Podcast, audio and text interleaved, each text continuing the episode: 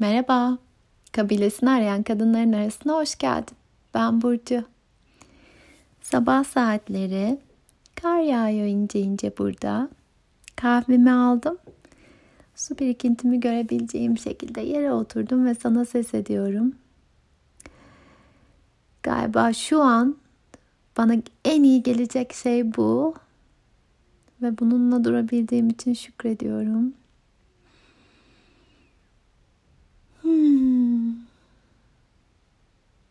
Gördüğüm görüntü o kadar güzel ki paketleyip sana göndermek isterdim. ya da paketleyip saklamak da isterdim. Hepimiz için içimiz karardığında bakalım diye.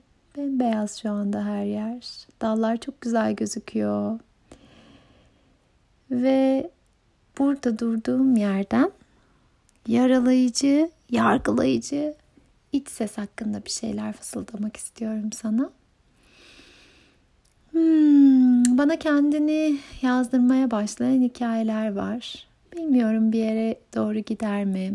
Her sabah uyandığımda kalbimi çarptırdığı gibi e, birilerine daha iyi gelir mi? Niyetim, hayalim bu çünkü. Çünkü yaparken bana iyi geliyor.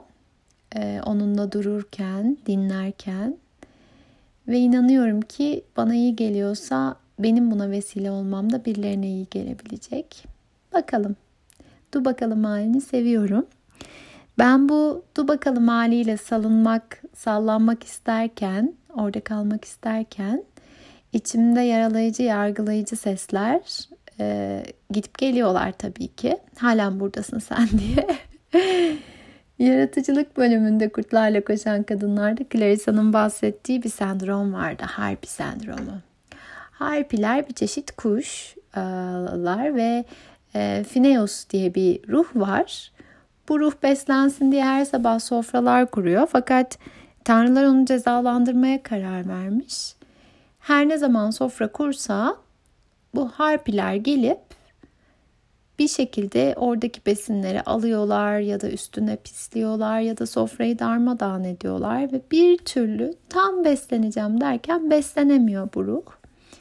Ee, ve Clarissa der ki aslında her kadının bu sendroma yakalanma ihtimali var. Yaratıcı bir şeylere kendini açmak istediğinde. Ee, ben de yar- yargılayıcı ve e, yaralayıcı o sesin yaratıcılığın önündeki en büyük engellerden biri olduğuna inanıyorum. Ve asıl fısıldamak istediğim bence yargılayıcı ve yaralayıcı iç seslerin en tehlikeli yanı sadece bize has olduklarına bizi inandırmaları. İfade edebildim mi bilmiyorum.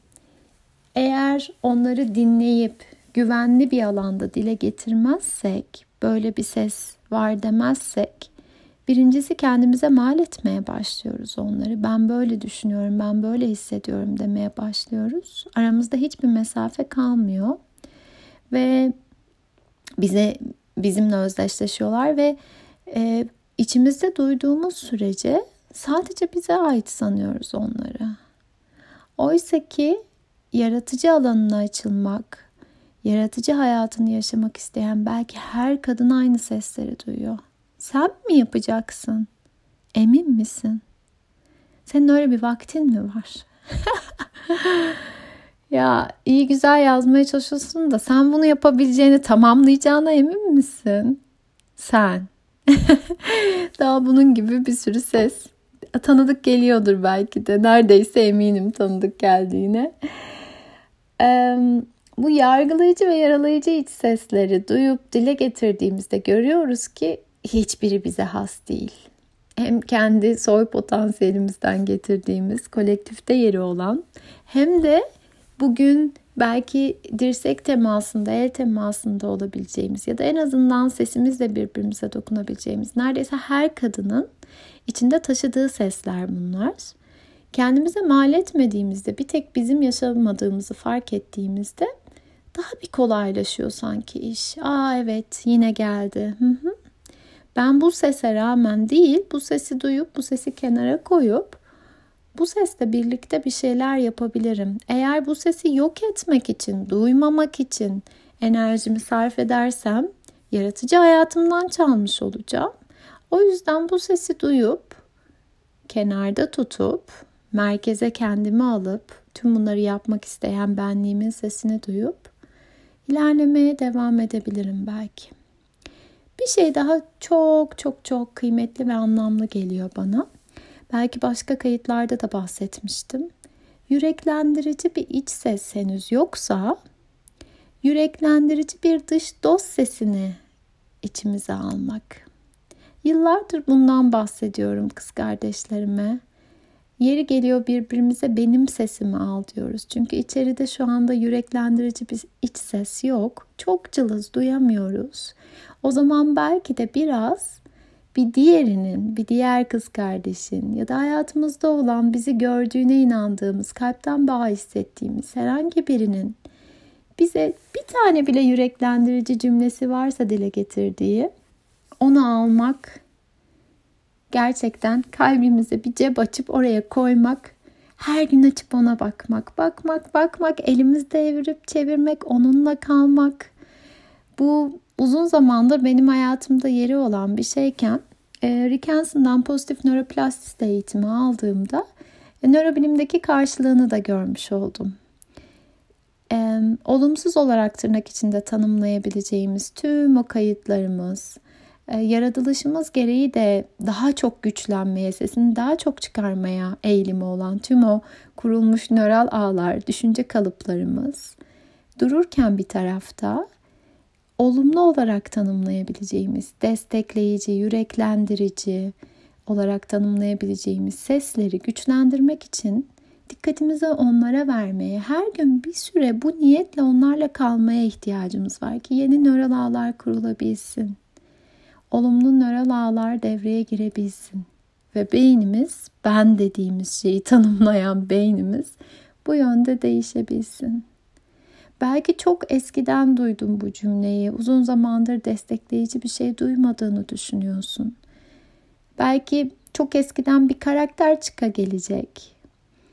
Ben kendi destek aldığım süreçte dün e, Anadolu Lisesi'ndeki kütüphaneci amcanın ne kadar destekleyici bir karakter olduğunu fark ettim mesela. Hiç oralara bakmamıştım.